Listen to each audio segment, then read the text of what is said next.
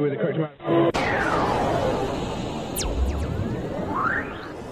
D20 Radio, where gamers roll.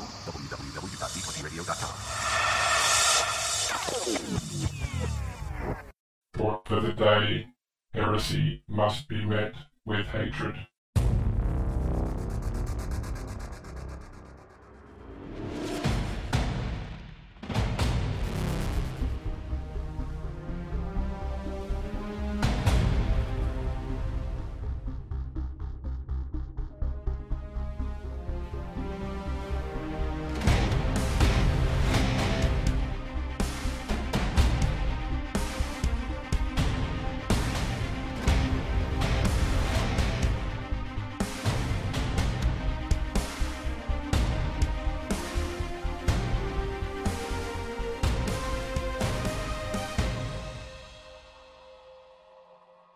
Heretics, and welcome to episode 103 of the Grim Dark Podcast. This is James. And this is Mike. If you've joined us for the first time, we're a podcast devoted to role playing in the 41st millennium. We cover the gaming systems created by Ulisses North America. Before we get into today's show, it has been quite a while since our last show, about a month. So, what have you been up to, Mike? Not just gaming, but life in general. What's been going on? Work, work, work. Yeah? Yeah, nothing really exciting. Are you, what about modelling? Are you doing any painting and that sort of stuff at the moment? What are, you, what are you working on? I'm working on my Emperor's Children still. Um, working out stuff, figuring out what I'm going to actually put together next. You got quite a bit of Forge World stuff as well, don't you? So, Yeah. I really like just because. So recently, you gave me the the um uh extra armor kit for the rider, which is now out of production. Yep. And it, it's a real bugger trying to get that onto, like, getting the, the resin onto plastic. Like Reason just- to stick to plastic, yeah. Yeah. The, the, the extension kits and the um, upgrade kits can be a real pain in the butt. It's not just that. I mean, first off, like, it takes forever for the super glue to bind. Um, and secondly, a lot of the, because the molding isn't perfect, like, even a lot of the pieces line up to each other. Yeah. And so if there was any sort of imperfection in the shaping or it was bent, whatever, it just, you know, the pieces were pushing each other off the model. And they were only sort of held on by friction alone. I had to sort of sit there for 10 minutes, literally holding pieces onto the plastic for it to actually grab Yeah. and hold. So, yeah, And plus, you have to wash all the pieces as well before you do anything, shave everything down, sand everything. You have to wear a mask while you do it all as well. oh, I didn't. Of course you do. probably going to die now. And what else? So, so I, mean, I, I quit my job this, this month and I got a new job, but that was, well, I got that, sorry, let me rephrase that. I got a new job and quit my old job first. Uh, so hopefully that will mean less overall travel, but still managing to get to some of the major shows in the US, hopefully. Yeah. Uh, what else? I've, um, been participating in my local games workshops current 40k league, which is part of the Vigilus Defiant campaign. Yeah. So on last check, I was in fifth place out of about 15 people, but the difference between me and like fourth place is significant. Like all, all the leaders are in like the 40 point range and I'm on like 16. But it's like you only Ah, get, so you get one point for playing a game, an extra point for winning a game, and the rest of the points are all built around um, either uh, uh, buying or painting models. So you get points for buying start collecting kits, battle forces, uh, and for every fifty dollars you spend in store, you get a point as well. I think. Yeah. And then you get points for completing models too, like so for like for painting. So, uh, like I got big points for completing that Stormlord recently. Um, so I've only actually played three games so far. I'm at two wins, one loss. Uh, but I got a lot of miniatures painted as such. But apparently the people that have got like the 40 points are just obviously have no jobs or jobs where they can just sneak off and go and play 40k all day because they've been smashing out multiple games at the store. It's currently, I think this week they're going up to 1250 points and the store manager's a bit worried that the 4x4 tables he uses won't be big enough for a 1250 point game. So, Okay. yeah. But And it depends on the armies, I suppose. yeah, it's been If it's of fun. 1,250 points worth of termagants, yeah, you're going to have some trouble. that's it. Yeah, well, that's, that's what I said to him. Just encourage people to use Lords of War all the time. You know, just do night night heavy armies. That's it. Uh, so what have we done month in the last month of gaming? Um, we did get one BattleTech session in, and that was one of those sort of. We have these sessions occasionally where it's, I guess, designed to move the plot forward from the the in-game contract to the next in-game contract. So it was more sort of Travel game. it was a travel game. That's right. Yeah, it's a travel montage. We did manage to get a single single encounter into the game, but it was a relatively short and easy one. That being said, though, I think the people, the players, did actually enjoy Yeah. that too. Yeah. Yeah, yeah, yeah. Uh, we got our second stronghold knocked out in Blackstone Fortress. Yeah. Um, I ran my Scion game again for the first time in a while. I haven't actually run the Scion game since November, uh, and so that was good to get back into that one again. Uh, we got in two sessions of your Wrath and Glory game, Yes, so which was good because I know you'd sort of planned to do one session is one sort Mission. of one mission, but this one actually went over two. Yeah.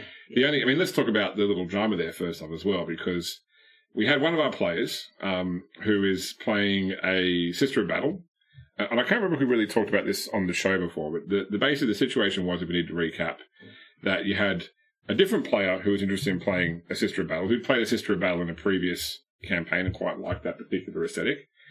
And this other person was going to make an assassin. Yeah. And then this other person who is a very much a rules monkey min max character sort of player Combat Wombat. yeah, analyzed the game and said, you know what? The benefit you get from having um, plus two strength For, for power armor with a Sister of Battle, it makes it a much stronger melee character than anything you can build with an assassin. So I'm going to go and make a Sister of Battle character.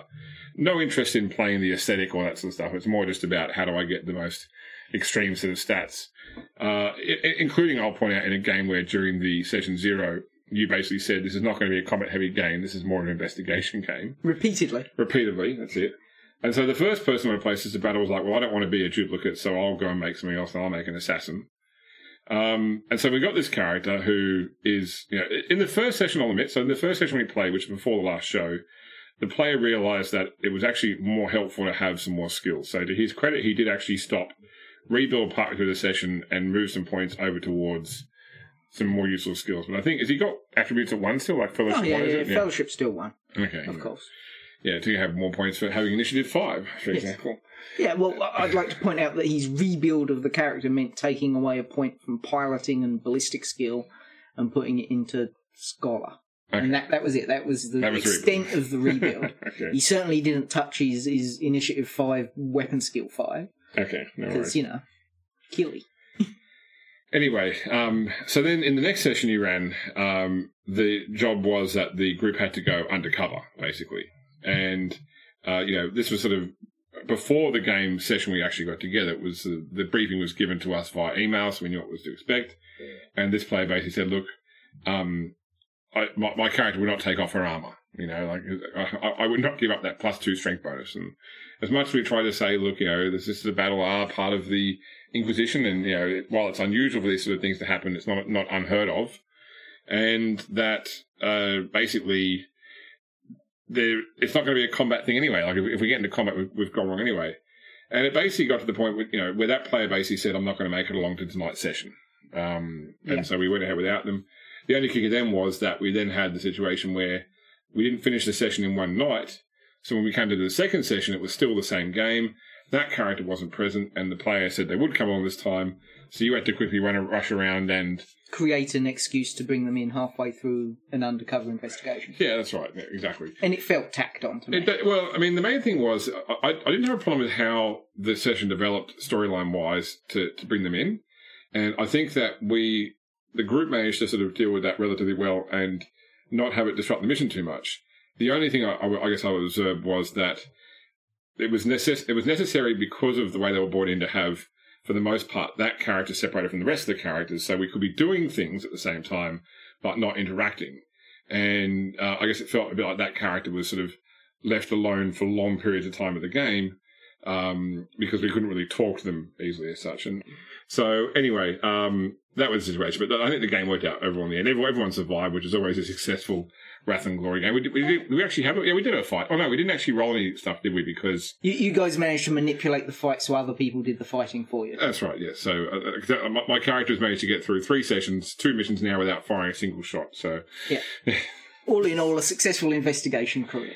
Yeah, I, actually, you know what? I, I've realised I have this tendency now in games to, if somebody goes and makes some blatant statement about the game, like, oh, you can only play the game this way, it's like I feel compelled to play the game the other way just to show that, you know, like, it's like our friend who says that Wizard is the only good spell magic using class. Yeah, sorcerers are garbage. Yeah, so then I go and pl- play a sorcerer and make sure I do it much more effectively than his Wizard in a D&D game. So maybe I'm just being a jerk, I don't know. That's my style. All right, let's talk about today's show. Uh, we'll do our regular news section. Uh, as promised, we're going to talk about corruption and malignancy. Yep. Uh, we're going to talk about the heretic as a uh, career. Uh, I've got a special guest for a review, which we'll come to in a little bit. And then the, the topic I'm going to do for the, it's, it's more of a rules topic than a general system topic, but it's come up from a conversation I've had with a person online, which I'll talk about when we get to that section, about how you could convert characters from Wrath and Glory to use on a tabletop. So, Mhm. you know, if you had a situation where, you know, you've got your, your tabletop campaign going, or sorry, your, your, your RPG campaign going, and you want to have a big battle and you want to have your character present in that big battle, mechanisms for how you might do that. So- Sounds awfully dangerous, but okay. Yeah, definitely. It's, mate, Wrath and Glory is supposed to be dangerous, so. Yeah, but there's danger, and then there's getting shot at by a, you know, a battle cannon. Yeah. Volca- come on, volcano can. Well, That's- there you go. All right, and then we'll close out the show. So, without further ado, let's get into the news. Command acknowledged. Accessing Imperial Archives. So, news wise today, um, a lot from Games Workshop, not much on the rest. So, start off with Ulisses North America. We've basically seen nothing at all from Ulisses now since the first week of January. So, the 7th of January was their last Twitter post. Yeah. There's been nothing on their website now since December. So we're really in a holding pattern right now for Wrath and Glory news. Not much to really see there. Nothing, nothing gives me concern anyway. I mean, obviously they were responding to questions on their Facebook page about delivery of the books, and everyone got the materials during sort of the sort of January period. So I'd say that everything's trucking along. It's, I've got nothing to say right now, basically. But the last sort of stuff was quite focused on what they were doing with with Torg. So you know, we might see some more Wrath and Glory stuff as we move towards the middle of the year. Time Yep. will tell. Um, over to Cubicle 7. Uh, so, first off, on the WFRP side, uh, they released a rider uh, for uh, for Warhammer Fantasy Roleplay, as well as they've had a couple of segments of information on a book they're working on called Rough Nights and Hard Days, which will be a five adventure anthology for um, the roleplay system, and apparently reintroduces gnomes. Oh, So I don't remember gnomes being a part of Warhammer Fantasy. Is that have I, have I missed something there, or that's a very D and D thing? I thought. uh, gnomes did exist in third edition, fourth Okay. edition tabletop. I mean, we're talking about nineties, okay. early nineties. Okay, so well, apparently they're coming back along with along with this new adventure book. I can tell you one thing for certain: it won't be because of popular demand. well, not from you. It's just because you hate gnomes. I can't You- imagine you from anyone. I mean- gnomus. No, no, seriously, they, they were such a minor part of Warhammer Fantasy back, even back in the day. Yeah. It'd be like people going, "Oh, we desperately need to bring Fimir back." Yeah. Okay, Uh, so that's the work on that. On the Age of Sigmar RPG, there has been some info dropping. So first off, they had a bit of a, a an early teaser that gave me some thought. So what they said in the early teaser was that it'll be a D6 system. Yep. Where your role will be an addition of an attribute plus a skill, Yep. and that characters will be defined by archetypes. oh And, I'm, and I'm like, have they just taken the Wrath and Glory setting and, and or system and put it into Warhammer Fantasy? But then the the follow up article they posted did sort of put that put put to bed that one part of it where it said that the attribute list in Age of Sigmar is only three attributes: body, mind, and soul, yeah, okay. uh, and there will be 24 unique skills. So I guess it doesn't throw out completely the base mechanic system of like the icons and exalted icons, but maybe they'll go from where. I mean, obviously, there's no relationship between Cubicle 7 and Ulisses North America, except the fact that I know that the guys there know each other. Like, obviously, t- um, Ross Watson knows T.S. Luckett, and I'm assuming they know other people at the studio as well. Yeah. Um, but yeah, and we do know that the archetype, it does say, could be very specific in terms of things like an actual career, or it could be quite esoteric. Know, so the archetypes would be quite broad. So really, we've only seen a few hints at what Age of Sigmar role playing will be. They have released the cover art, which is sort of reminiscent of the other Age of Sigmar artwork, which is coming out right now. Um, I will say, Mike, that uh, being I've been going to the Games Workshop store a few times recently for the Vigilus campaign, and I have actually seen a few people campaigning Age of Sigmar as well. And so, you know, I've been, as I mentioned to our sort of Facebook group, I've been considering trying to pull out Path to Glory as such. And, I just don't see where we'll find the time to ever play an Age of Sigmar game. you have to make the time, Mike. You can't find the time. You've got to make the time. Yeah, yeah. anyway, let's talk about Games Workshop because that's where all the news in the last month has been.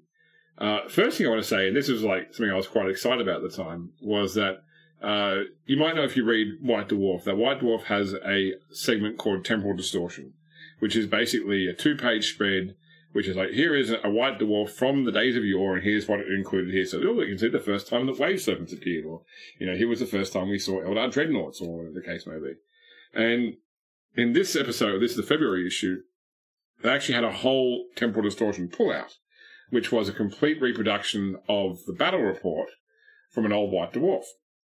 And this battle report was an early days uh, Space Marine, as in like the first epic 40k game. Yeah. Uh, and it was orcs versus squats. And I thought, they're putting in a squat battle report in a modern White Dwarf. Like, is this, you know, a hint that we're going to see more of squats, you know?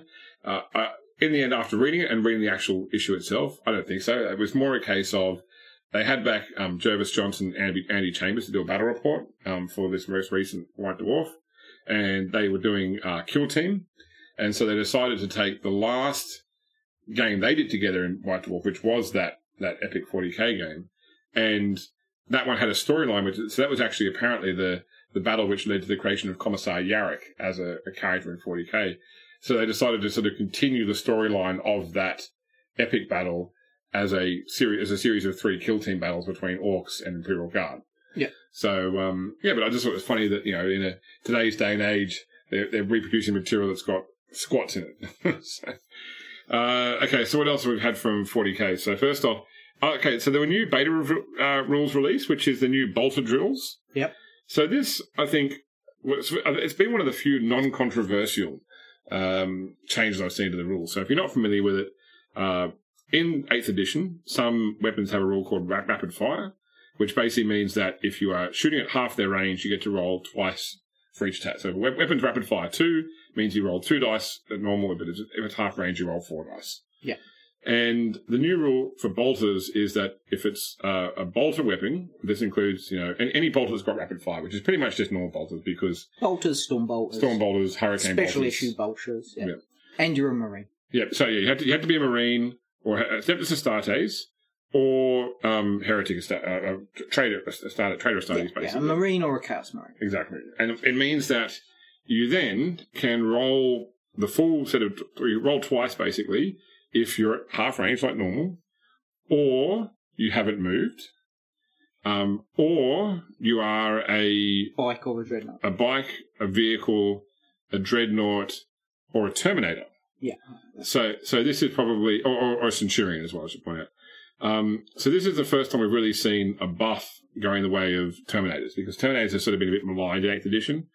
And now we're seeing that, okay, Terminators can actually fire their, their storm bolters at full rapid fire, you know, whether they walked, whether they teleported, them, whatever the case may be, just because they're Terminators. What it has done though is it's actually been a real boon towards anything with hurricane bolters. So Storm Raven gunships, um, Ironclad dreadnought. Ironclad dreadnoughts, you know, um, the Centurions as well, which have the hurricane bolters. They, just push out more dakka. And I mean, I've watched a few battle reports that they, they play the rules, and I don't think it's game breaking. Um, I think probably the one unfortunate thing is that any sort of any any buff for one army is can be technically viewed as a nerf for other armies, um, depending on the way you sort of count it up. And the thing is that the an army which is similar to Space Marines in that they have you know, the same save, um, same armor, same armor profile, same weapon profile as such is Sisters of Battle, and they were not doing well in the meta at all, even after the changes from Chapter approved. And you know, even though this this rule doesn't affect them directly, uh, you've now got Marines which they are easily compared to being buffed slightly that they don't get as well. Not not that I'm saying Sisters of Battle should get the bolter drill rule. I understand why it's a marine only thing. Yeah. Uh, but it does it does mean in terms of managing the meta and you know the, the success rate of different armies, it's just sort of pushed them further towards the edge. You know. Yeah. Um, but overall, I think it's I think it's a good rule. I like it. I think it's a good rule. My, my problem is that I find 8th edition is very heavily weighted towards ranged armies. Yeah. Melee armies suffer. Yeah, and definitely. any buff that improves everyone's shooting abilities or one particular or a couple of armies shooting ability Just makes that worse. just makes that worse. Yeah. Just makes it more noticeable again. I mean, I think we mentioned it before in the show, but the, the change I'd like to see with Terminators is for them not to suffer the penalty for heavy weapons like thunder hammers or um, Power Fists. It's funny you should say that. We, I was actually talking on a Facebook group that I'm a member of, and we were talking about things which we would do, small changes, Yep. which we think would make a unit worth taking. And I actually mentioned that one, and quite a few people agreed with me. I mentioned it in the Games Workshops the other day, and, and the store manager agreed. He, he, he, his feeling was that um, rather than doing these bolt rules, he would have done that and also allowed them to move and shoot heavy weapons without penalty. Yeah, Yeah. I think the Terminators need that back. They used to have it Yeah. in previous editions. I think third onwards, third to seventh, they had that rule where they could move and shoot heavy weapons, Yep. no penalty. Then they lost it for eighth, and I think it's noticeable. Yeah. It is noticeable. So I told him he works for Games Workshop. Sent a freaking email. you, you know, you know the guys. Tell them to fix this. The, the other rule change which we suggested, which we were talking about, which we felt was important, would be sniper weapons shooting into a normal unit. Yeah. The player shooting the sniper weapon should be allowed to choose the, the Oh, the specific model. So if you want to take out like a heavy weapon, a special weapons guy, Yeah. a heavy weapon guy, the sergeant, whoever. yeah, You can pick and choose the model that you want to kill. If, with a sniper weapon, even if you only made it so that only on the when you roll the six for the sniper mortal wound shot you can do it. yeah. Just something to make sniper weapons worth doing something other than only hunting characters. The, the only rule that you'd probably want to you'd have to work out a way to deal with is the fact that units with multi wound models, Mm. once you've applied a wound to a model, so the next wound has to go to that model. Yeah. So you can't have two models in the unit which both have a wound on them as such. So say for example, I've got a squad of ten guys. One's got a wound on him, and I get I get shot by a sniper which does a wound, or say even two wounds. Yeah. Can they use those two wounds to kill the guy they want, or they got to do one wound to kill the guy who's already wounded, and then one wound on the guy they wanted to kill as such? Just, just, just an example. You have to Yeah, work this yeah. sort of stuff out, but Yeah. yeah, okay. Um, all right. Oh, sorry, you got to say something else? No. Uh, also, this month we had the Las Vegas Open, uh, and that included a special preview session where there were some big updates for all the game systems, but probably the for 40k the thing to look at first off is that we are seeing Abaddon is finally getting a new model. You know, Yes. after, after all the jokes about how many times Marneus Calgar's been updated and Abaddon's been you know, updated no times. But what I really like there is, um, so I was in a, in a Games Workshop store the day that they, because they, they announced first off on, on Warhammer Community, they're going to have an announcement at the LVO. Yeah. And I was at the store after they've announced they're going to have it before the announcement, and there was a player there saying, I bet you it's another lieutenant. Yeah, it's like, how many freaking Primaris lieutenants do we have, you know? And what's funny is that the video that revealed Abaddon started off by making it look like it was going to be a new Primaris lieutenant. Yeah. so, you know, it's like the best of Primaris lieutenant to date, and it was Abaddon. Not that they've actually shown the full model yet. Only yeah, but they did show the fact that there's a dead Primaris lieutenant on his base. Yes. um, and also, I mean, the big news, I think, from that really is the upcoming launch of Shadow Spear. Yeah. So Shadow Spear is a new box set along the same lines as Wake the Dead or um, Tooth and Claw, uh, which is uh, Primaris Marines versus Chaos Space Marines. But I guess what's specific about uh, Shadow Spear is that every single model in the box is a new sculpt. Yeah. Uh, so we've seen new Primaris forces, including new Primaris snipers, a new Primaris librarian. We've seen new Chaos Space Marine models, including new um, obliterators. This new demon engine thing, which looks like a giant spider. Yep. Uh, so looks very good. Definitely very interested in this one.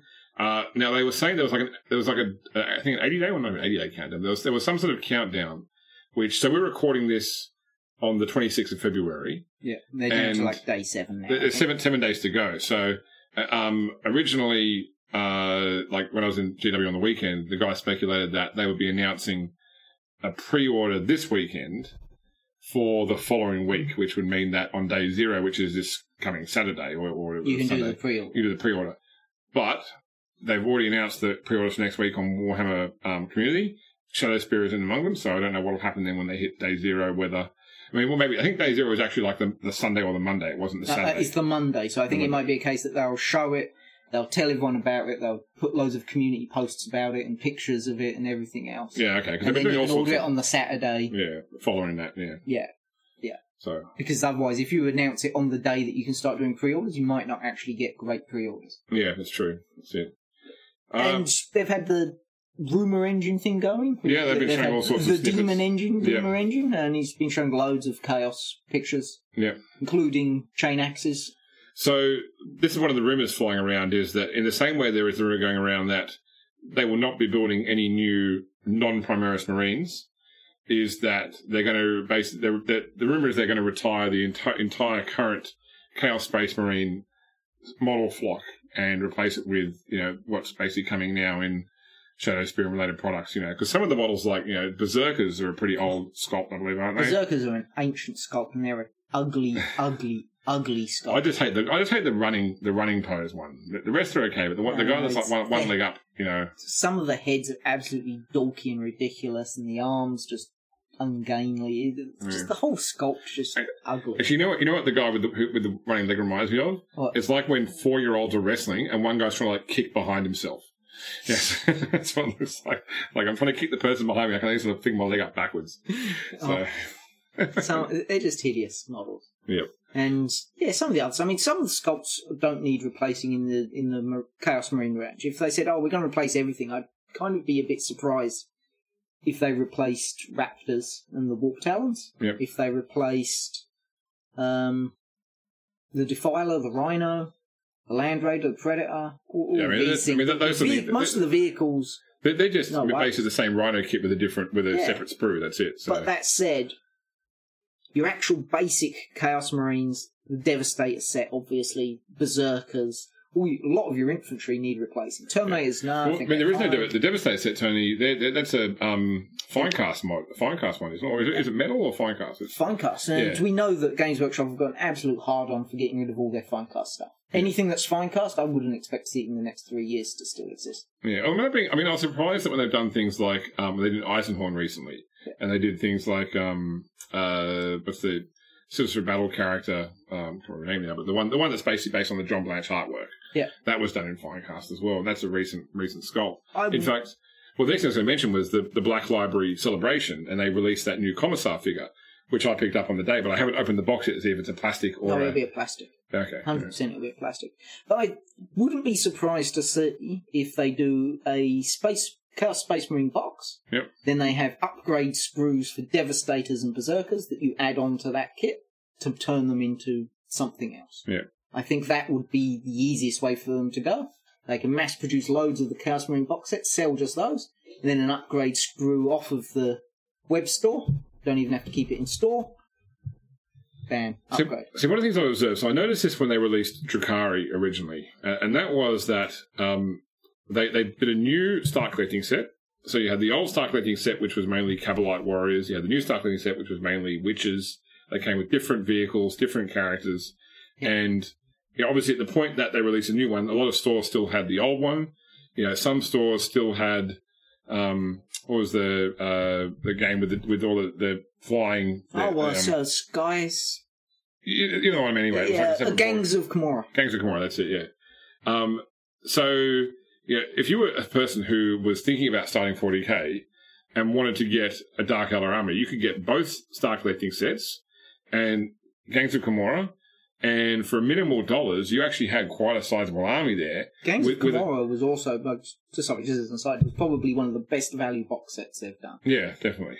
Um, and, and so you had, you know, a substantial amount of miniatures there of, of a good variety too. Yeah. Right. I mean, if you buy two Start Collecting sets, you've got two of the same model and in so- two of the same miniatures. In case of like Death Watch, you've got great. You've got two Watch Commander Artemises, for example. Um, less relevant when it's the exact same figure. Uh, so I can see if if they started bringing out some new Start Collecting sets, especially around like say Chaos Space Marines, that you can get people who had been delaying getting into the game because of the cost. And they're going, well, look, you know, if I get Shadow Spear and I get the old Start Collecting Chaos Space Marines, and I get the new Star, uh, Start Collecting Chaos Space Marines, I've got a decent sized army ready to go for a, you know, and, you know, well, a few hundred, five hundred dollars thereabouts Australian, but it's still you get a lot for that much, and then you'll get buying them separately in just the, the box set. So Which has also led to some of the debate about Shadow Spear, which is people saying, oh, will the individual things in there be available separately, or is it going to be you have to buy this box set if you want this librarian? Yeah, so I mean, we've what have we seen where they've done that where it's only been unique things? So, for example, with with, with with Wake the Dead, for example, the characters you got the character Eldar and the character Marine. Um, we haven't seen elsewhere yet. That's not to say you won't. I mean, look at the fact that um, Eldrad you used to get with Death Masque, and they put that they made that Eldrad separate. Yeah. You had the um, Gathering Storm box sets, and they they put out um, uh, separately. They put out the um, they put out uh, Cypher separately. They put out the uh, um, what do you call it, Grey Knight one separately. Um, so yeah, they, they have been breaking those sort of things up. Um, I mean, it seems like a waste to put all this time into a, into a new sculpt and then only sell it in one box. They did that with Dark Imperium. All the all the sort of Chaos Space Marines and uh, Plague Marines that come in Dark Imperium haven't been seen elsewhere.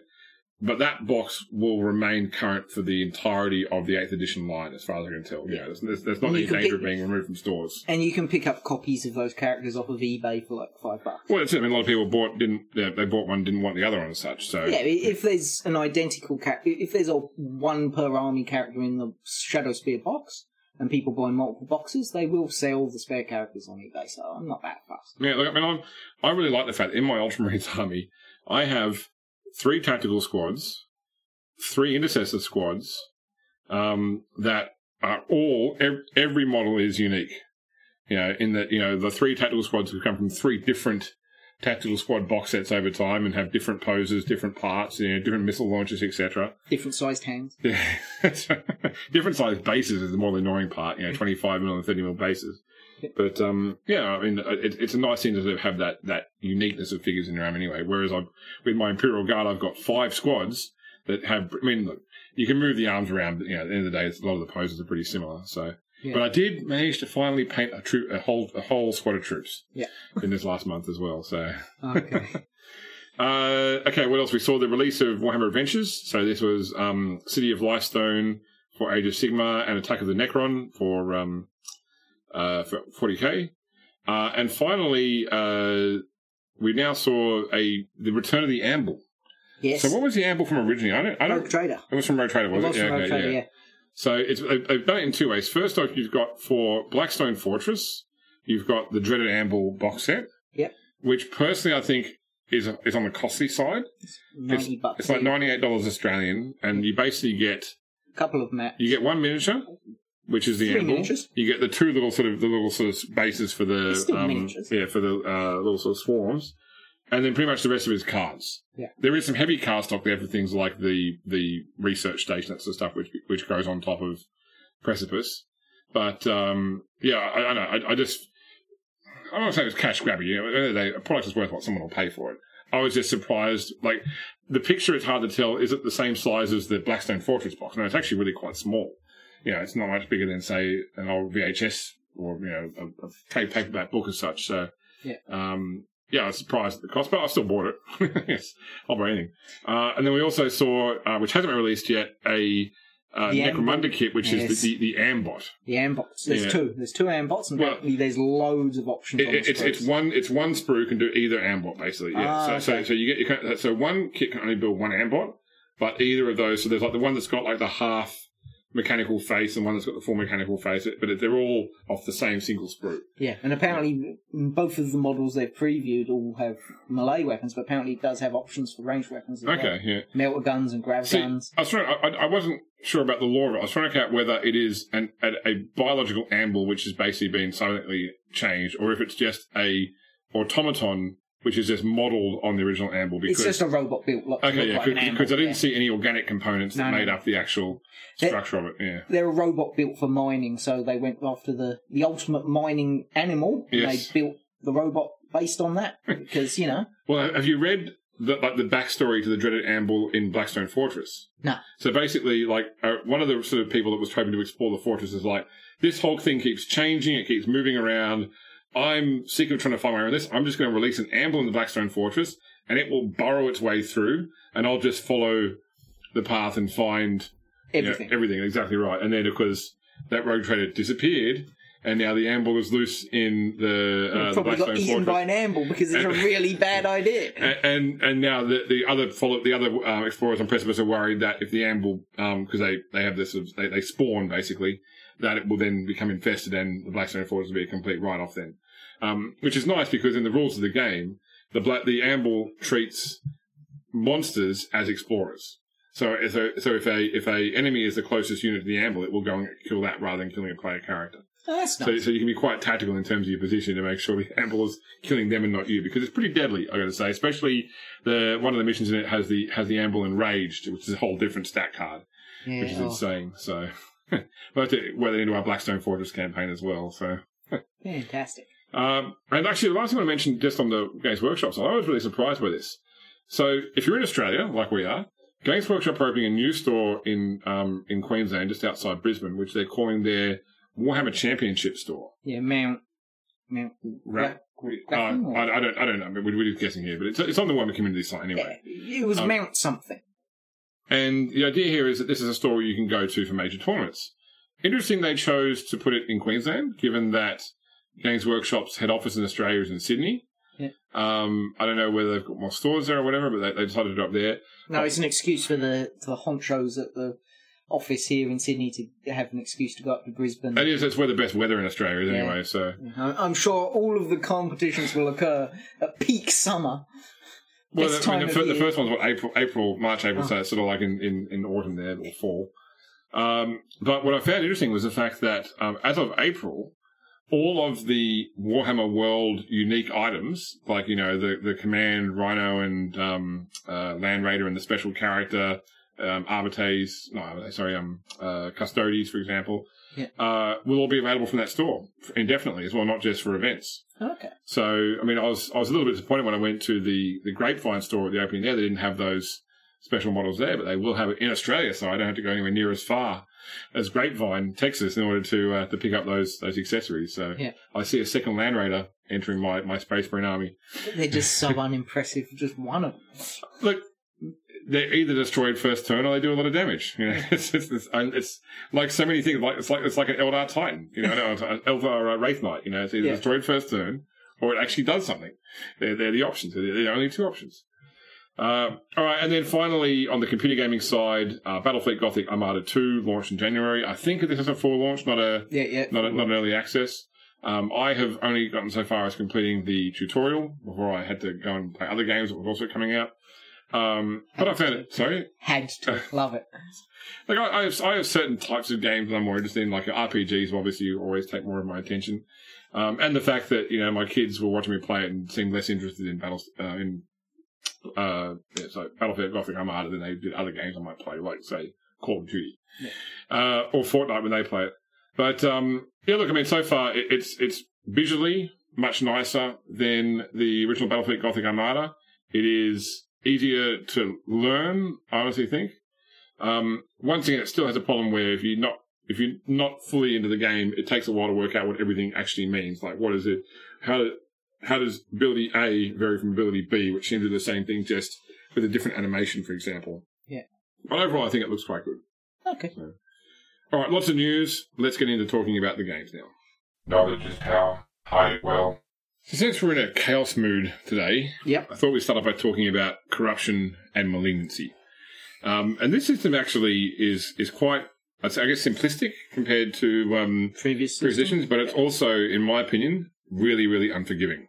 It is. So it's Pretty harsh if it goes up pretty quick. exactly right. Yeah. So first off, I mean, cor- the corruption system is really built around a your corruption points and corruption tests.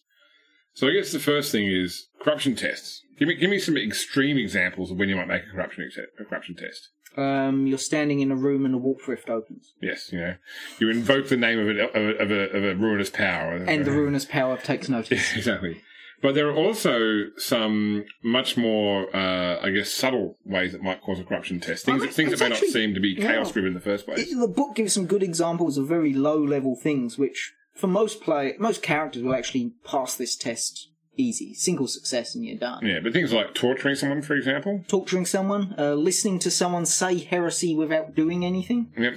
Um, yeah, some really things which are going to happen fairly regularly in some games. Yeah, I mean that, that that could be a situation where think about our last game where we were undercover, and you know if someone was to start spouting heresy and we were ha- we had to basically just collect data and and Sit there and listen to report on it. You know, it's like yeah, that, that's a, that's a good example when you might make a corruption test. You know, reading through the corruption rules, you can really understand why willpower is so important for Inquisitors. Yeah, Absolutely. Yeah. Oh, ordering exterminators. Oh yes, yes, certainly. It's ordering the wiping out of a whole thing because Yeah. at the end of the day, E- um, even if you're doing it for the right reasons, at the end of the day, it is still cor- a corrupting event. You're, you're, ki- you're signing potentially billions of people to death.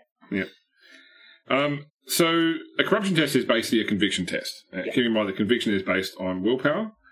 Um, and uh, you can spend wrath in order to reduce the difficulty of the test, but you can't drop it below a total DN of one. Yeah. So under normal circumstances, it's got a default DN of three, but you can look at the table on page 365 of the book, which basically gives you some examples of what might be things. So, you know, things below three, which are the more mundane things, include, as you say, things like torturing a captive, um, listening to someone preach heresy for the first time, uh, even exposure to toxic substances, for example. You know, because yeah, mutation can come from more mundane methods than simply just the ruinous powers as well. Yeah. But then, yeah, as you go up to like four and five difficulty, it's actually like being involved in a ritual.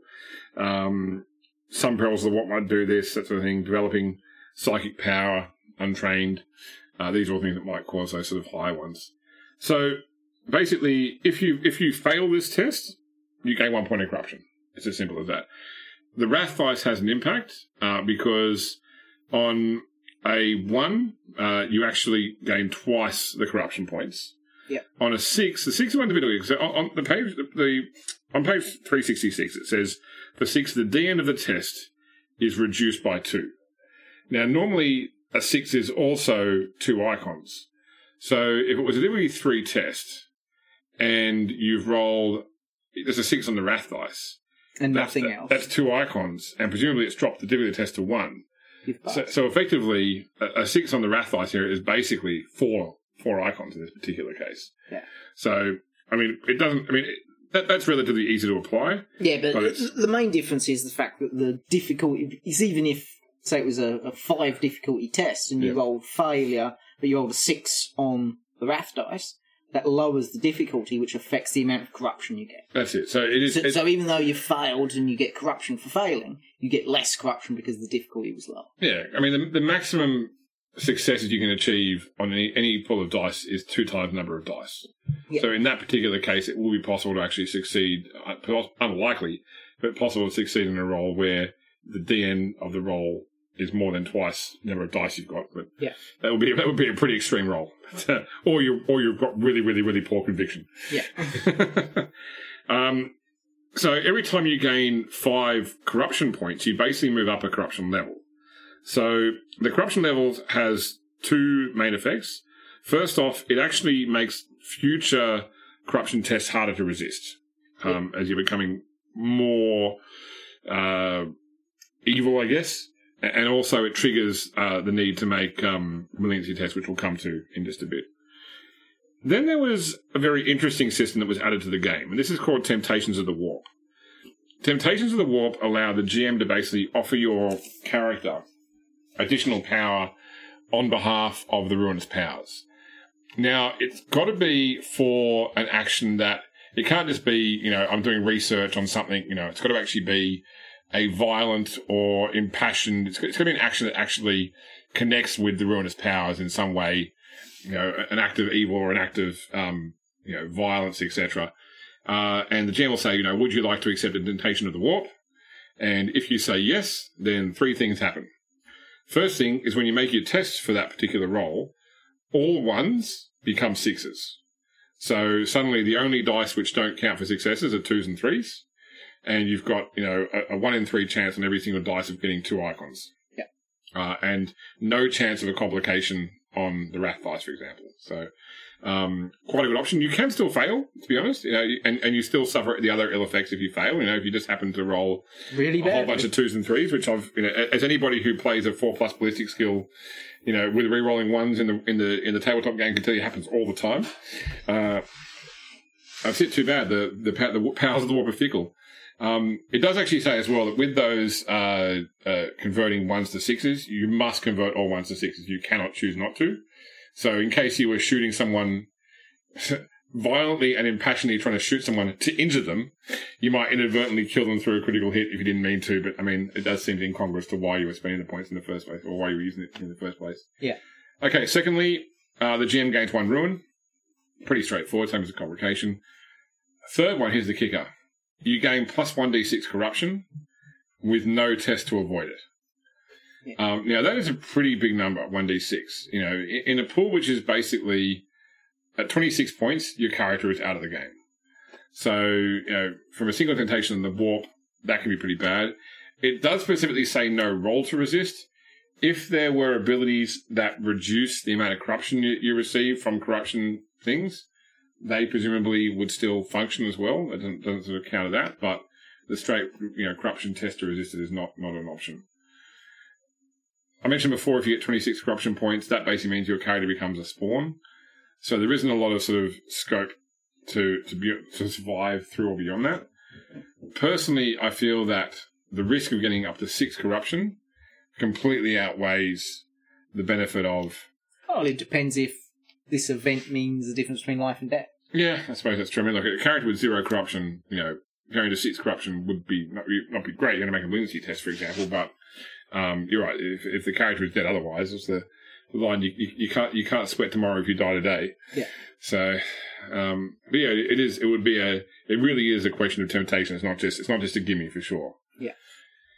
All right. So when you do go up a corruption level, every time you go up a corruption level, you have to make a malignancy test. Um, and when you do this, you make a roll, which is the sum of your character's highest and lowest attribute. Uh, so let's talk about you know, our friend's case, who's got five initiative and one fellowship. That would be a six dice pool. Yeah. So um, Whereas other people who've got a four and a three, seven dice. Yeah. More balanced characters do better here. Yeah, exactly right. Uh, and it's a base difficulty of three plus the corruption level. So, given that you won't run any roll when you get to, to corruption level one, you always have a base difficulty of four. Yep. Um, if you fail, then you gain either a mutation or a mental trauma. It, the book is quite open to, you know, choice, like, you know, maybe the GM will choose because something really matches what the circumstances are. I'd Maybe- say it comes down to how you got the corruption. If- Yeah. i- i- If you've been here listening to a lot of people preach heresy and you've been reading a lot of books, you- you're unlikely to suddenly spout a tentacle out of your forehead. Yeah. But, you know, if you've been exposed to toxic substances or warp energies, mm, mutation's probably more likely. Yeah, but by the same Again, token, by the, that's sa- up if, if, the the, if the effect is like, you know, horrific nightmares every night, that's probably more an outcome of the former rather than the latter, basically. Yeah, definitely. Um, and if you do get a complication on that malignancy test, you get a second malignancy or, or sec- second um, mutation or mental trauma.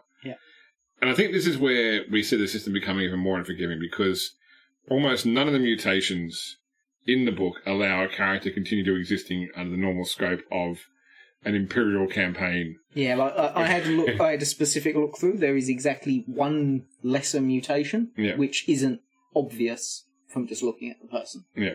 And even then, that would be up to debate with the GM. Yeah. so, yeah, I mean, basically speaking, if you're in a, like a, you know a campaign where or Agents of the Inquisition or even just something where you're in regular like a guard campaign, for example, you know, one one one mutation is pretty much game over for most characters in that case. Yeah, absolutely. Which you know could be taken as as quite harsh. I mean, again, this is a relatively harsh system as well, though. So mm. that's just the way it is, I guess. So I mean, that's really the corruption system. Uh, it, as I said, it's small, it's elegant, unforgiving. You know, only having twenty six points of corruption before you're screwed, as opposed to like hundred in the old system. Yeah. Um, having a situation where pretty much any mutation means you're screwed, and depending on the campaign setting of the game, you know. So at the end of the day, it would feel like corruption, something you want to avoid. Yeah. Yes. My only complaint with the corruption system here is that you know, say we were playing a a, a chaos campaign, you know, people made heretics or chaos spacemen, etc. There is no benefit to corruption for them. So if you think about Black Crusade, um, yeah, you didn't want to get corruption too fast, but you wanted to try and balance your corruption with your infamy. Yeah. You know, there was benefits to gaining corruption because some of your mutations were quite, you know, would add, add strong powers as such. I suppose the same the same uh, mutations do the same here, but at the end of the day, 26 points and you're still screwed. So for a character that would be sort of doing evil all the time and potentially triggering lots and lots of corruption tests, you know, it quickly makes the game untenable. Yeah. So you'd have to, I guess, as the GM, if you wanted to run a chaos campaign, you had to be more aware of when you choose to do corruption tests. You know, maybe only the first time certain things happen, or for particularly extreme examples. I don't know. But uh, Yeah. All right, let's keep going. Okay. All supplicants report to the administratum for career assignment. Okay, career wise, today we're talking about the heretic. And first thing we should probably point out is that there is potentially a misprint. Well, there's, def- there's definitely a misprint somewhere in the book, and we're pretty much sure we know where. First off, um, the heretic in its segment in the actual uh, archetype section is listed as tier 2. Yep. Uh, in the list of all archetypes by tier, it's listed as tier 3.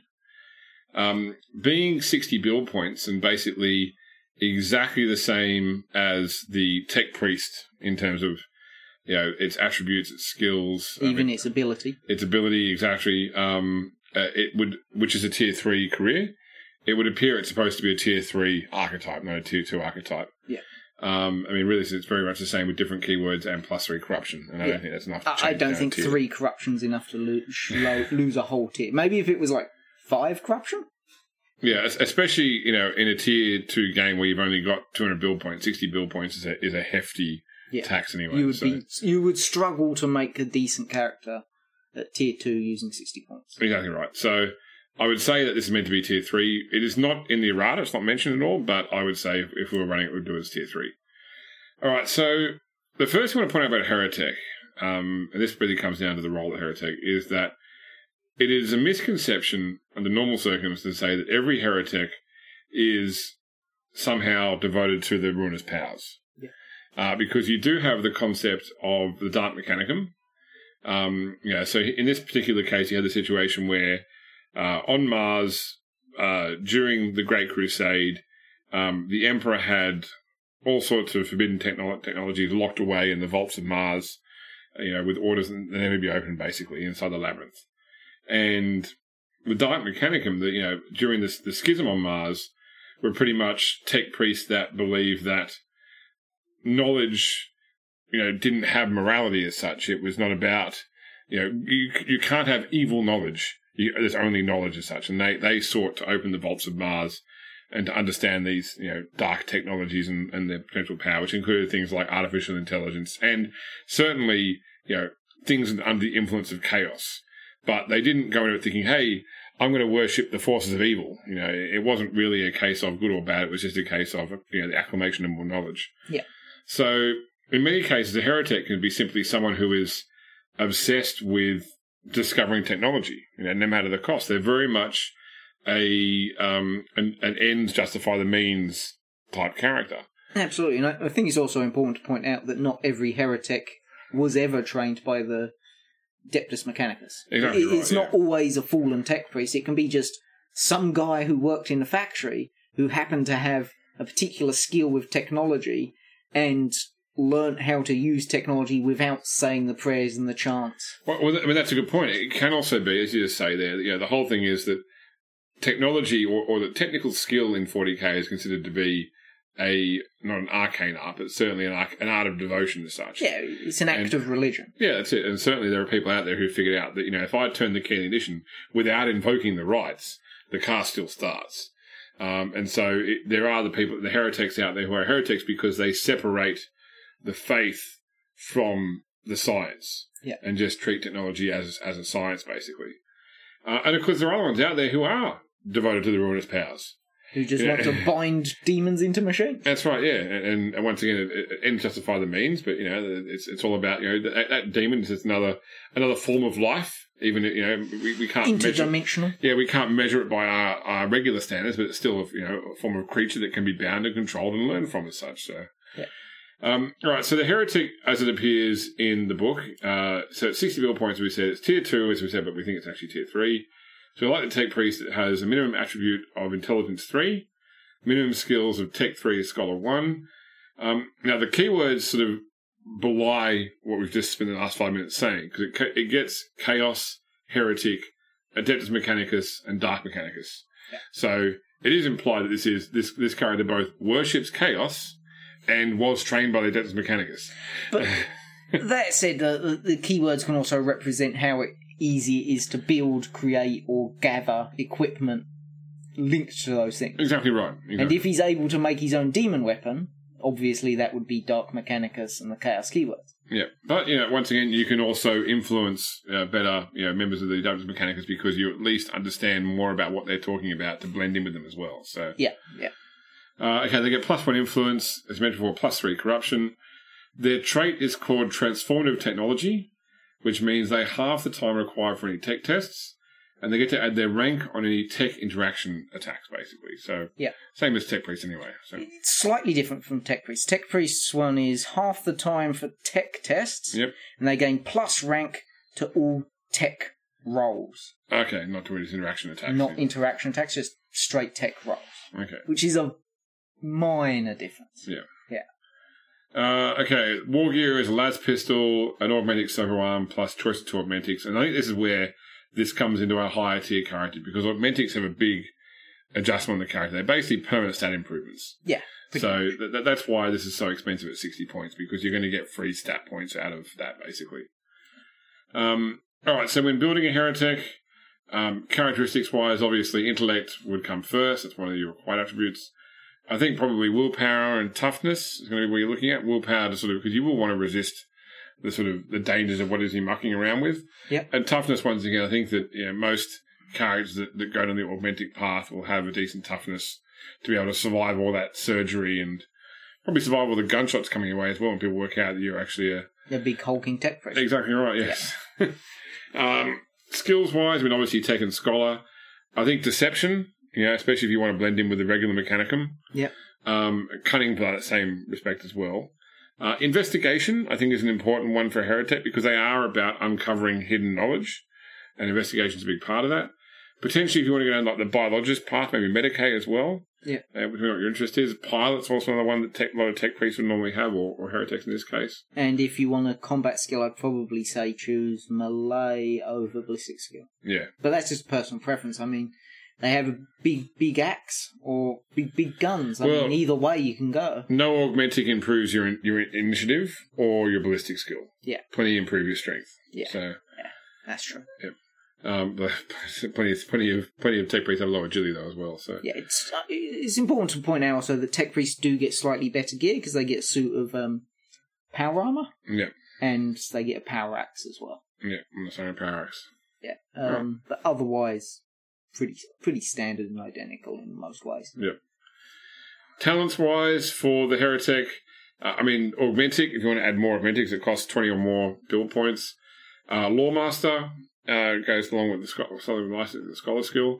And keep in mind, because you've got the AdMech keyword, you can actually take the AdMech rites as well. Yep. So probably the rite of fear, um, which is 30 points, but yeah, 30 points, uh, which allows you to basically emit a signal which causes fear. I think fits in nicely with the sort of the chaos worshipping machine Yeah. controller. I'd also say you might want to consider cybernetic reconstruction as the Yeah, talent. true. Um, Maybe, gives you some maybe bonus, even, gives you some bonus to your soak rolls and um, and tech rolls again.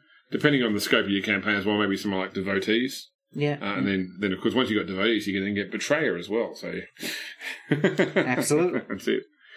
Um, I guess when you're playing a heretic, a lot of how you play heretic will be informed by the um, the the setting you're playing in. Yeah. Uh, because you want to know first off, am I overtly evil, or is am I sort of trying to hide the fact I'm a heretic? You know, Yeah. to the rest of the PCs, no. I mean, I've had so many problems in the past with PCs keeping secrets from one another, or players trying to keep secrets from another.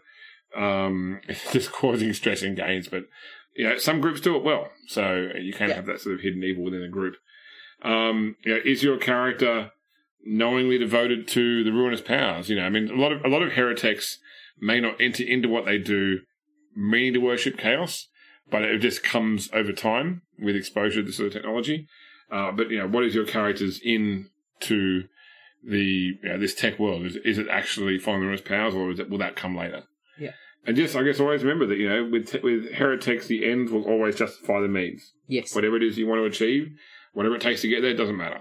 So, yeah, I agree with all that. Yep. Yeah, I, I think the main thing is to, to hammer out: does your character act like a tech priest, or are they more emotional and crazy, like a like a random person, or are they affected by the warp in any way?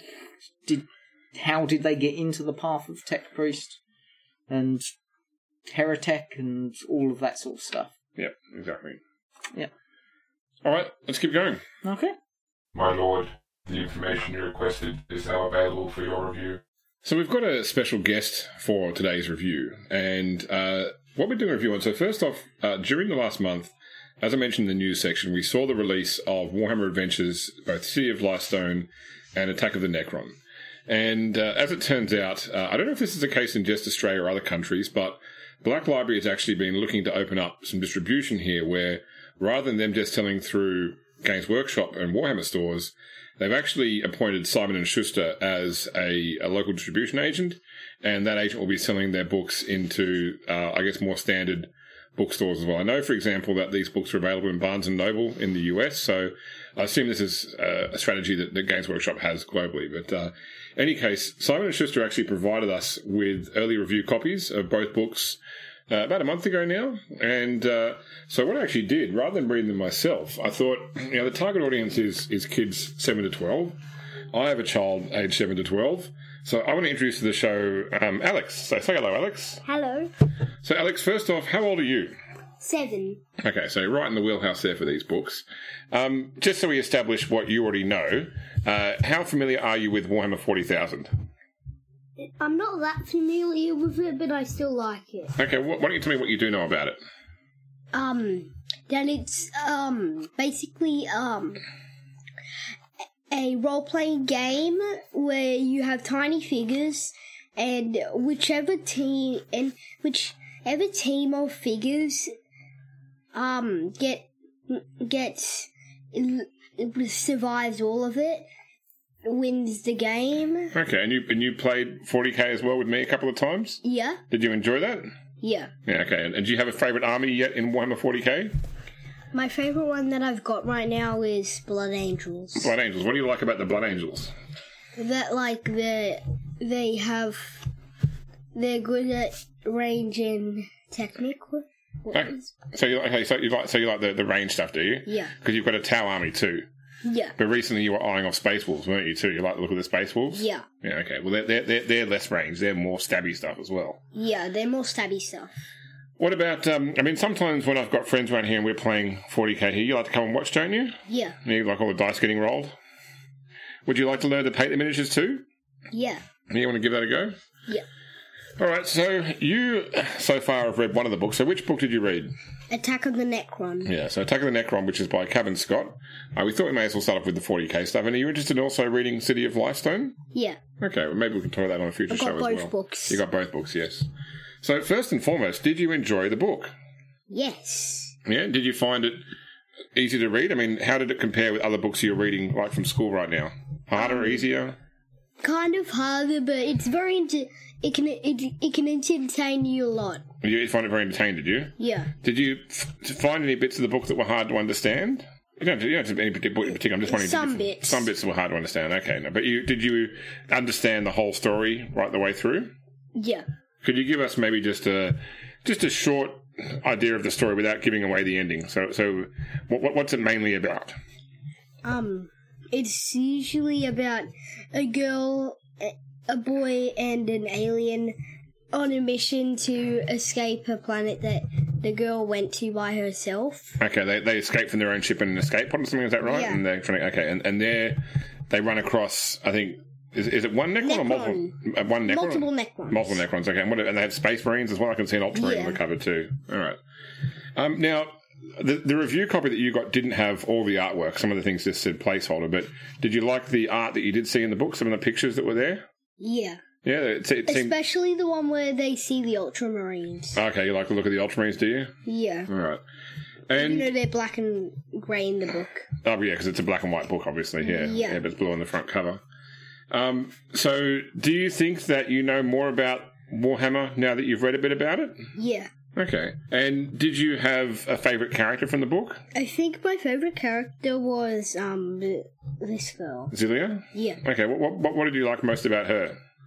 That she's like very smart and she's she knows what to do and stuff. Okay. And did you like the fact in the book that all the main characters are children, or would you rather be adults doing these sort of things? Uh, children. Yeah. Why did you like the fact that they were children?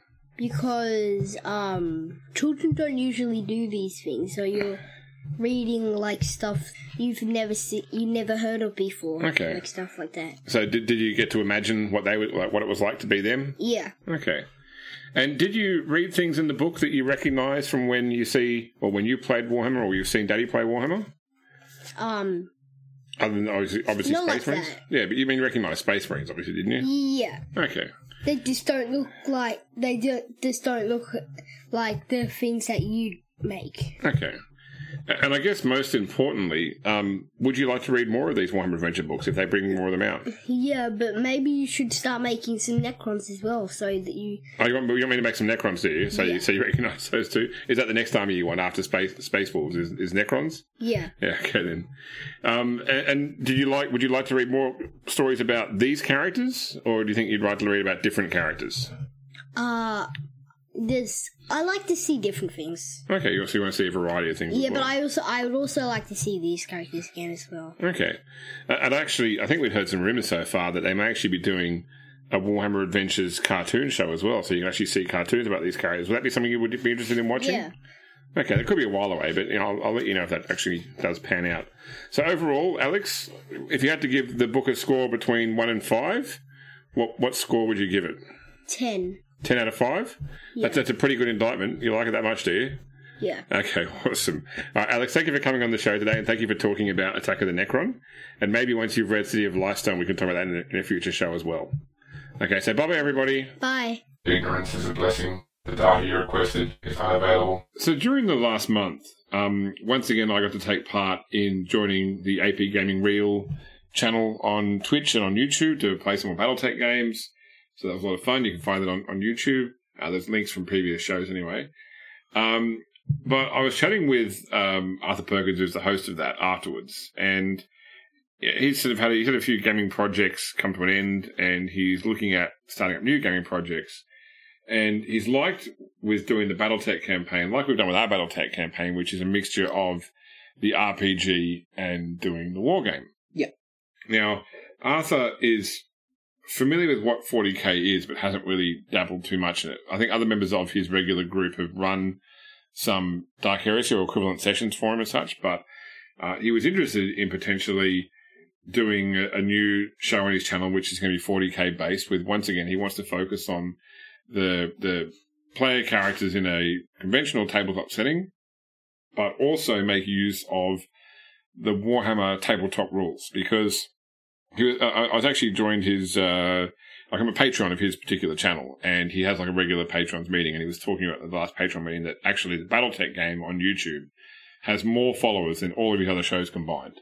Yeah. You know, and, and a lot of people came to it for the same reason I originally did, which was to see how do people go interpreting the rules, you know, which is a relatively difficult rules game, you know, and see it on YouTube being played. And so, and I do the same thing. I watch people play Warhammer on YouTube as well. Um, so yeah, I'd be the sort of person who'd be interested in watching a YouTube series, which is people playing both Wrath and Glory and then moving across the tabletop. Yeah. And when I was talking about it, I said, yeah, because there are rules for, um, you know, between the, the tabletop and the RPG.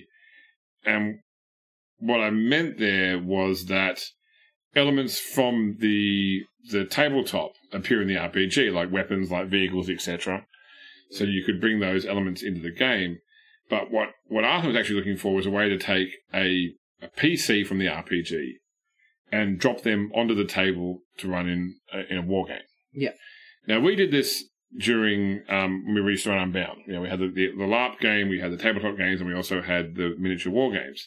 And there were players who were playing in that who wanted to take their LARP character and have them have an impact on the battle. Um, so we wanted to do that in a way that both rewarded it, that also gave risk to it as well, but it was a manageable risk. You know, so if a character was killed on the battlefield, you know, there was a chance there would be a long-term repercussion for the actual character, which could actually include death if they ran out of fate points. Um, but effectively, you know, it gave them a chance to turn the battle. So I wanted to sort of put something together for Arthur again, and I thought we're not going to make it up tonight, but I thought I'd just run by some of my ideas with you, Mike. Yeah. talking about it, and maybe people that listen to the show might want to post on our on our Facebook page with their comments as well. But ideally, within the next sort of few weeks, I would like to put up just like a little fan supplement on our page that is, you know, basic rules for taking Wrath and Glory characters and dropping them into the miniatures war game. Okay, yeah, sounds Yeah. good. So if you look at a standard 40k war scroll, you know, we'll start off with the you know the the basic stats. Okay, so anything's going to have movement. So in Wrath and Glory, obviously you've got speed, um, and the speed in Wrath and Glory is not too different from the movement in the war game. So, for example, a human has a speed of six, um, which is pretty standard for a human in. No, know, what's the speed of the average guards of a guardsman model? Is Six. it? I think it's five or six. Yeah. Five or six, That's it. Yeah. So, so I mean, speed could directly translate. You might do speed minus one or speed minus two if you wanted to sort of slow it down a bit. But I think that for a, a player character, you know, the most will be humans. Having a speed, having a move of six inches is not by any stretch of the imagination game breaking anyway. Yeah. Likewise, nothing really blows out heavily there. Like the the, tall, the highest one is a, is an Eldar at eight, which fits in once again with the miniatures war game. So speed is extrapolated quite easily. Well, Marines have a speed of six, and I know Marines on tabletop have a speed of six inches. That's right, exactly. one for one. Okay. There you go. Um, I, let me. I'm just going to say table ballistic skill and ballistic weapons skill. We'll come back there because they're probably the hardest ones to look at. I want to look at the rest first. Yeah. Strength and toughness are probably going to be the hardest ones for my mind. Other than also hardest ones are the most basic stats because yes, you have a strength score and you have a toughness score in the RPG. Now, it would be safe to say that in the RPG, an average human strength is three, an average human toughness is three, and that's identical to the war game. Yeah. You know, an average Marine's strength is four, potentially five. That's not too out of whack with the with the miniature war game as well. The problem comes from the fact that the for the maximums that the game, uh, the Wrath and Glory allows, because a Primaris Marine could have a toughness of up to 12, for example. And a 12 toughness in the war game would be in line with some Titans, for example. Certainly not what you would expect any individual Marine to have. Like an, an individual Marine that's not in a Dreadnought, I think would not see a realistic toughness in the war game above Five. six. You know, Oh, five, Five, maybe five, six, five, maybe yes, six. six, six for like a high end character, maybe, you know. Yeah. But not seven or eight or 11 or 12, you know. I- I've got a solution for this because I have considered it. before. Okay, well, tell me what's your solution? Humans, Yep. three. Yep. Marines, four. Yeah. End of story. Yeah, not- I don't it- care it- how much you put into it in the tabletop. uh, You know, give them a, some sort of special rule or something. You know, a, a feel no pain or a hard to kill type rule if they've bumped it up substantially, or a bonus to wounds with their weapons. Yeah. something like that, rather than giving them high strength, high toughness. Yeah. I, I just think it's just easier that way. So the only, I mean, the only thing I think it would doing would be doing like a diminishing returns table. So you know, one equals one, two equals two, three equals three, four to five equals four. You know, six to nine equals five, for example, um, and then like you know, ten to twelve equals six, I think, um, to, to try and pare it down. And then the same once again with strength. Because the you know the same limit applies, and the same things realistically. You know, a dreadnought has a strength of eight or seven, but they, they, but they have Dreadnoughts, they dreadnoughts double- have a double. strength of six. six, six. Sorry, yeah, but then Yeah. they, they they double it because they've got their close combat weapon, so that takes. it If they don't have a close combat weapon, that Yeah. means you've got. if they're, if they're stepping on somebody, it- It's example. possible for a human to get to a, a ten, Yeah, that's which it. would so- give them a six, yeah, which means you would have a human as strong as a dreadnought. yeah. I mean, because there's no, there's certainly no no humans like even like the biggest humans have, have no, six. Yeah. absolutely not. So I, I, I, and then of course if they had some sort of cybernetic which gave them a little, you know, a plus one to strength, which certainly exists, yeah. you could potentially have a human with a strength of seven stronger than a dreadnought. I just think that's a little bit. Yeah. I, I'd rather say three. That's if you wanted more, should have been. well, a okay. There are there are But we'll give you a bonus of there plus are humans there are humans in the game with four strength though, definitely. Yeah. Okay. Well, Yeah. four. Yeah. Four max. Yeah. If, you, if you look at some of like the the Katachan guys, for example, you know. So, oh yeah, yeah, that's true. Yeah. I think Katachans get a plus one strength. Yeah, that's true. That's right. Mm. Um, so okay, so that that part, I, I, you could either do diminishing returns or you could yeah, limit the same way you do. With wounds, I would actually probably take wounds from the um the player characters as being their wounds on the tabletop game. Now, this might seem a bit high because okay, so let's talk about, for example, a a tier five game. Mhm. So I've got a marine in Wrath and Glory that's got, let's say, for example, six toughness. Um, and you add your, you add your tier that, so he's going to have eleven wounds before any other abilities that might add wounds as well. That's an extreme example. Let's come back to a, a basic example. Let's talk about a, a tier one ganger. Okay, Yeah. so a tier one ganger with a toughness of three, a tier of one is going to have four wounds in the RPG. Yeah. Most tier one gangers, you know, standard gangers in Necromunda basically have one wound. Okay. But I think this is one of those places where you've got to allow for something for the the character you're putting on the battlefield actually being a PC, being a uh, a, a special individual as such. A step above. a step above. Exactly right. And of I, I course, know. I think the diminishing returns table would work better here.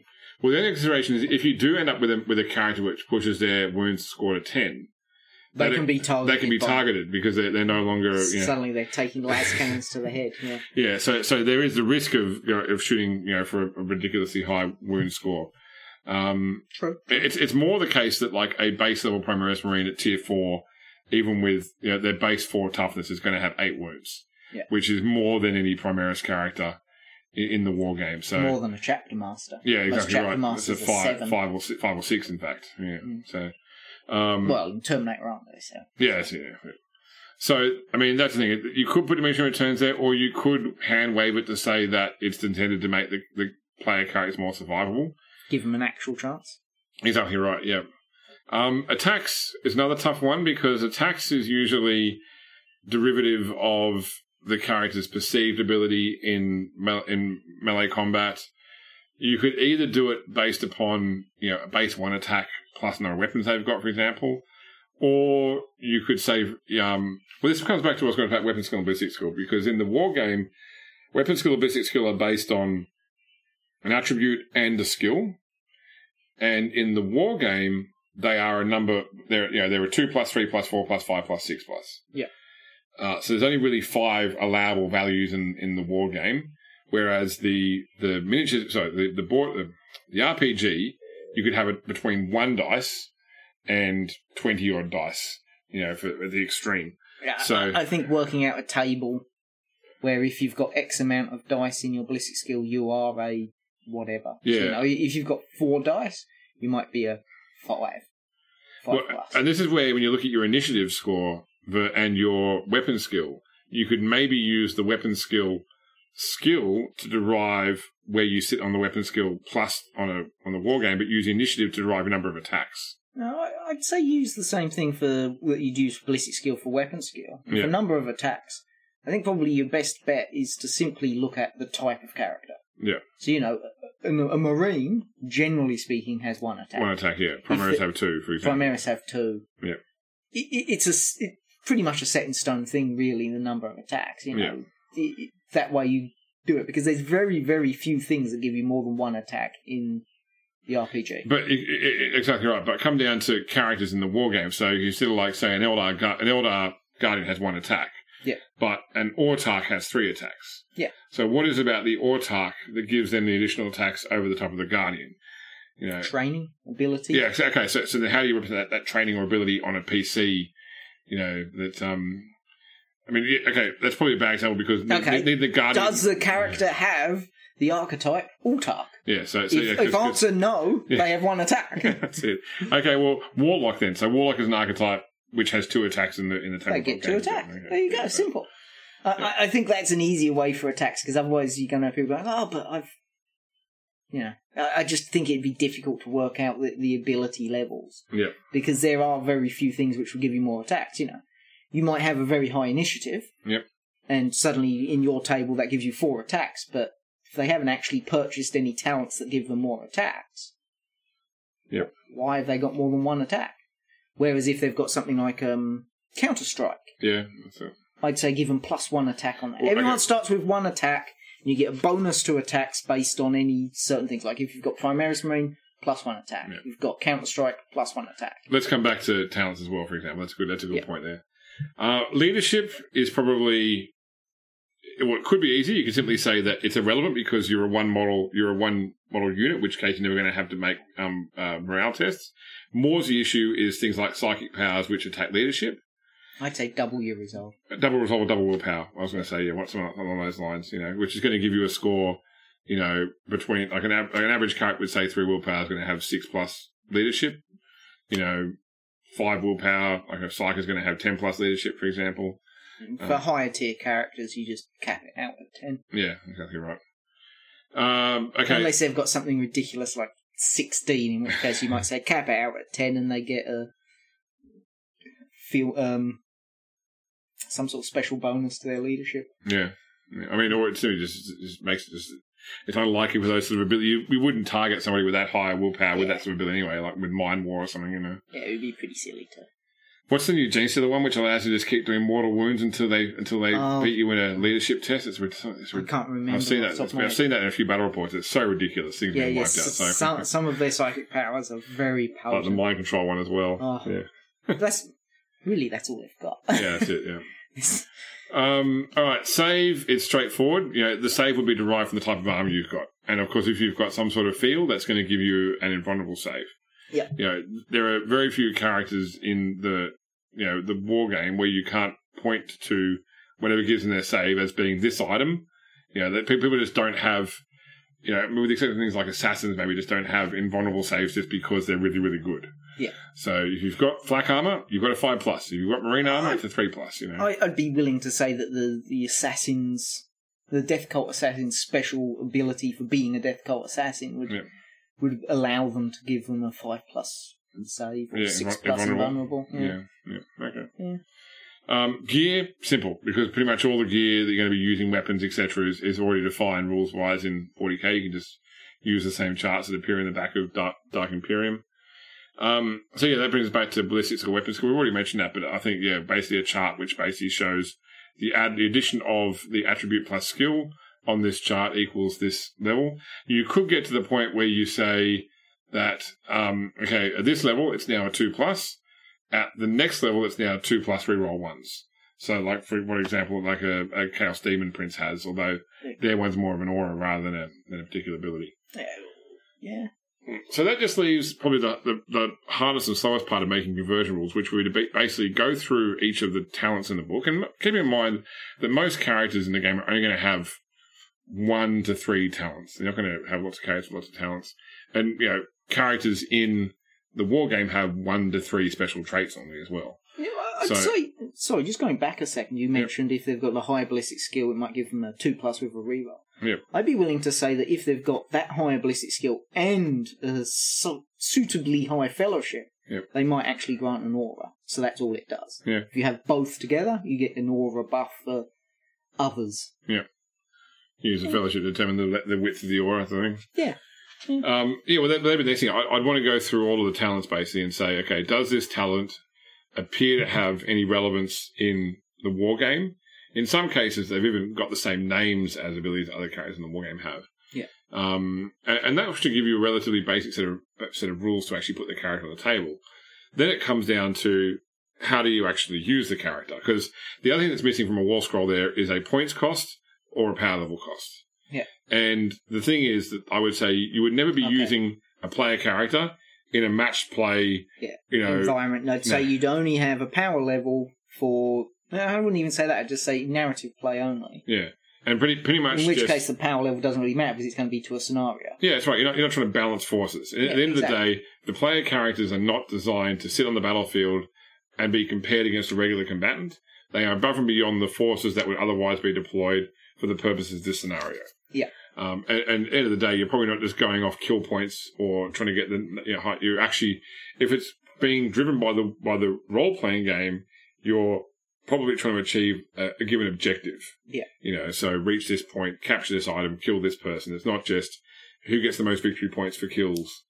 You know, it's not going to be a conventional 40k RPG. You're just uh, 40k 40k tabletop. You're just using the rules to simulate a mass battle, Okay. and you're throwing the pieces into the mix of it, basically. Yeah, I like to that. So then it comes back to the whole. Okay, so what is the risk to a player character? So, alright, so you've got your character on the field, and they've taken their last wound. They're now removed. Break out your old Necromunda wound tables. Yeah. well, so so, th- so they're the questions. So so you got a few options. Either if you if you're if you're a harsh player, a harsh GM, it's like okay, you die on the war game, you're dead. Okay, so las cannons, that sort of stuff, you know, quickly become A, a threat. a, a threat. Exactly. As they right. should. um. So I, I'd be saying things like, um, yeah, yeah, you might have to start making. So so at the end of the battle, start making your death saves you would normally make for a, a, a, a player in the tabletop game. In the, in the sorry in the um, in the RPG. You know, to see how many death saves you, did you pick up a, wo- a memorable injury or something like that. Um, I'd probably be doing things like tracking if your character received any mortal wounds, because you may want to have yeah, if say you wanted to make a wound table, for example, I'd probably try and add a add a, a, a modifier to that table for any mortal wounds the character received during the course of the of the combat as well. You know, because I think Yeah. that those things need to be represented as something significant. I'd agree with that. Yeah. Um, it really just comes down to how harsh you want to make the rules. You know, you have it so that you want to be really light on GM. The players appear there when they get dropped to zero wounds, they're just knocked out on the edge of the battle and they get up and brush themselves off after the battle and, and move on to the next part. Yeah, of the I guess it comes down to how cinematic you want it. Yeah, exactly right. Yeah. Yeah. Because at the end of the day, running into a 40k scale mass battle should be a risk. You Absolutely. know, lots of people, yeah. Look at the guard. You know, they have their average lifespan of you know, Six so, so many minutes. Exactly right. that uh, that's got to be represented in, in, in the game as well. But I think it, it, it shouldn't be hard to do. Maybe maybe at some point we should just you know have a quick play test these rules and see. Yeah, we can give it a go, and if it works well, I might even use it in the, in, in our game. Yeah, that's it. Like, you know, put, put put a. I mean, think about it. Like, if you were to take, say, a Space Marine captain and put against a, a squad of ten guardsmen, that could be. I mean, so a Space Marine captain is like 60, 60 points, I think, plus war gear. Yeah. A squad of ten guardsmen is like fifty points, including war gear. You know, so it should be either. You know, it should. Several but battles it could. doesn't really work that way, though, does it? So Well, it comes down to the dice you roll. Exactly Yeah. right. You know, but I mean, it should probably err on the side of the. I the mean, captain. you know, um, I could probably build an Excel spreadsheet to simulate this as well. You know, so it wouldn't be Yeah. too hard. We did that. Give- give it a go. past. Yeah. Give it a go. We'll, Anyway, we'll so- see. We'll- but if you know, if you, the listeners, have any ideas or thoughts about it, Yeah. sure, give us a list. Put on the Yeah, Facebook page, absolutely. definitely. Yeah. And we'll whatever we whatever we produce, we'll make available to everyone anyway. It's not like it's going to be Yeah. um, Definitely. particular to us, but yeah. So and hopefully whatever we come up with, Arthur likes as well for his game.